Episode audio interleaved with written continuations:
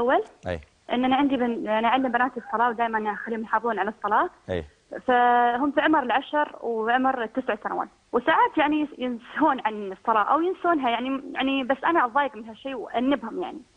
اي فهل هذا في شيء يعني مثلا يعني انا اسمع على هالشيء انهم ينسون الصلاه او يتناسونها؟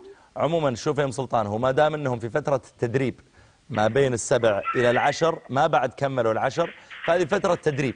يعني صلي يا بنتي، ليش ما صليتي؟ وجدتيها نائمه مثلا، نامت بعد المغرب مباشره، لا توقظيها، صلي العشاء اذا قامت الفجر. افما صليت العشاء؟ الله يهديك يا بنتي، يلا صلي، ونحو ذلك. لا تشدي عليها في ذلك، لان مرحله تدريب وهي غير مؤاخذه على هذا، حتى بعد العشر غير مؤاخذه حتى تبلغ وحتى يبلغ الرجل. لكن ينبغي أن أن تحرص على الصلاة، لكن كما ذكرت لك لا يكون في نوع من التعنيف أو نحوه حتى لا يبغض الصلاة. نعم. بارك الله فيكم، الله يقر عينك به.